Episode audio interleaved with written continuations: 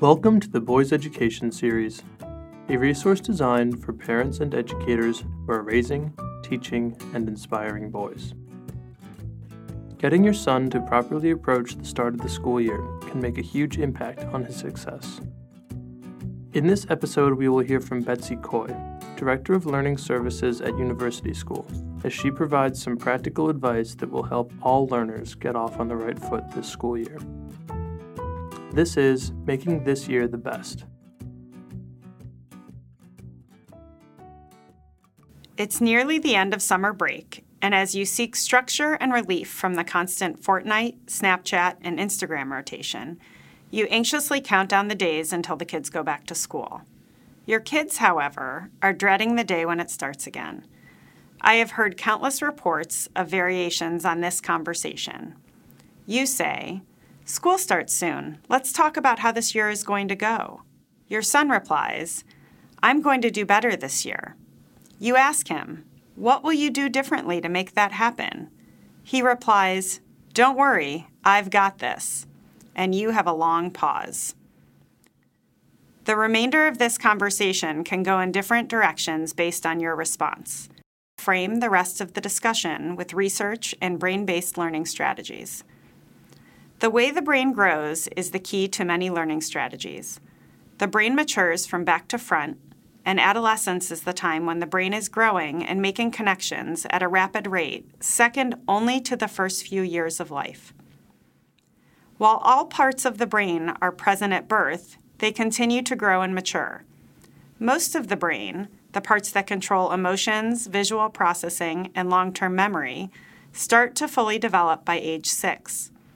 Other parts of the brain take a bit longer to develop and continue to fully form and grow in functioning until the 20s and 30s. The latest research says that the prefrontal cortex, which controls executive function, organization, and concentration, or essentially the things you need to perform well academically, don't fully develop until age 35. That's not an excuse for your son to not do well, though. As the brain learns something new, neurons reach out and connect to form networks. Then, as specific skills are practiced and focused on, the unused connections get pruned away while the used ones become stronger. The axons that connect the most used pathways get sealed in myelin, which acts as an insulator to make sure signals can pass quickly and efficiently. The resting time between firings, called the refractory period, becomes much quicker. Practice of any skill lays down myelin to enable a skill to become more efficient. The more your son practices studying and learning, the more efficient he will become. Here are four strategies that will help your son do better academically. 1. Take notes by hand. Many students take notes on their laptops or tablets. Laptops have many uses, but taking notes by typing or using the camera to take a picture of the board does not facilitate learning. In a study published in 2014 in Psychological Science, research found that using a laptop to take notes instead of handwriting notes could be impairing learning. Taking notes is much more than passing external information into the brain. The note taking action itself is part of the memorization process and helps create internal storage of the information in your brain. There are two thoughts as to why note taking is beneficial. The first is called the encoding hypothesis, which says that when a person is taking notes, the processing that occurs while taking notes improves learning and retention. The second, called the external storage hypothesis, is that you learn by being able to look back at your notes, transferring information from external storage to internal. In another 2014 study, researchers discovered that taking notes by hand or rewriting your typed notes improved internal storage and memory of information. You are more likely to remember information by writing it down by hand. 2. Actively study. When you are learning something new, research shows that it is better to practice retrieving it from memory rather than rereading your text or reviewing instructional material. Strategies like rereading a textbook and looking over notes are not particularly effective. Recalling learned material makes the learning stronger and more easily remembered later. In the book Make It Stick The Science of Successful Learning, The authors explain that spacing out practice sessions with time between them is beneficial because it helps create the myelination on the neural pathways that help the brain recall information faster.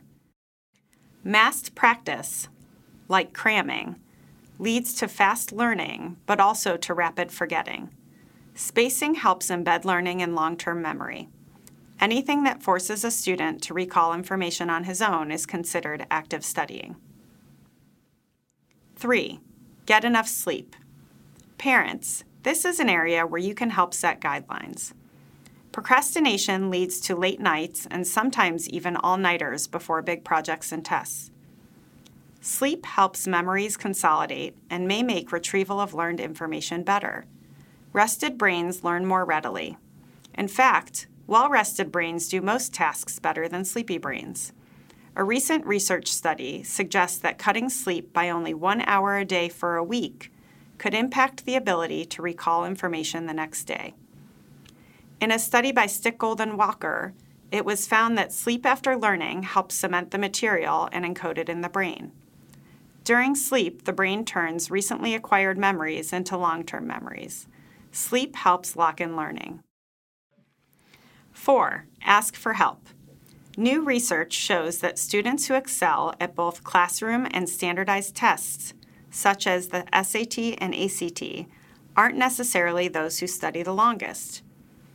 Instead, they study smart, planning ahead, quizzing themselves on the material, and actively seeking out help when they don't understand it. A recent study of college students at St. Louis University showed that high achieving students take charge of their own learning and ask for help when they're stuck. Students who performed better sought out extra help from their teachers or used study aids such as instructional videos on YouTube. Surprisingly, our tried and true methods of learning are the ones that have been found to be the most successful. The use of tests such as functional magnetic resonance imaging that measures brain activity have helped researchers prove that taking notes by hand actively studying, getting enough sleep, and asking for help will help students see an improvement in their performance. Even the most successful students can improve in one of these areas to see a change in their academic performance. The rest of that conversation about back to school just became a little easier to substantiate.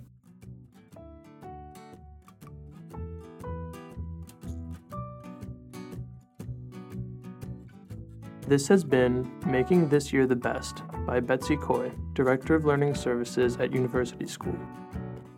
The Boys Education Series is a production of University School, an all boys independent school for junior kindergarten to grade 12, located in wonderful Northeast Ohio.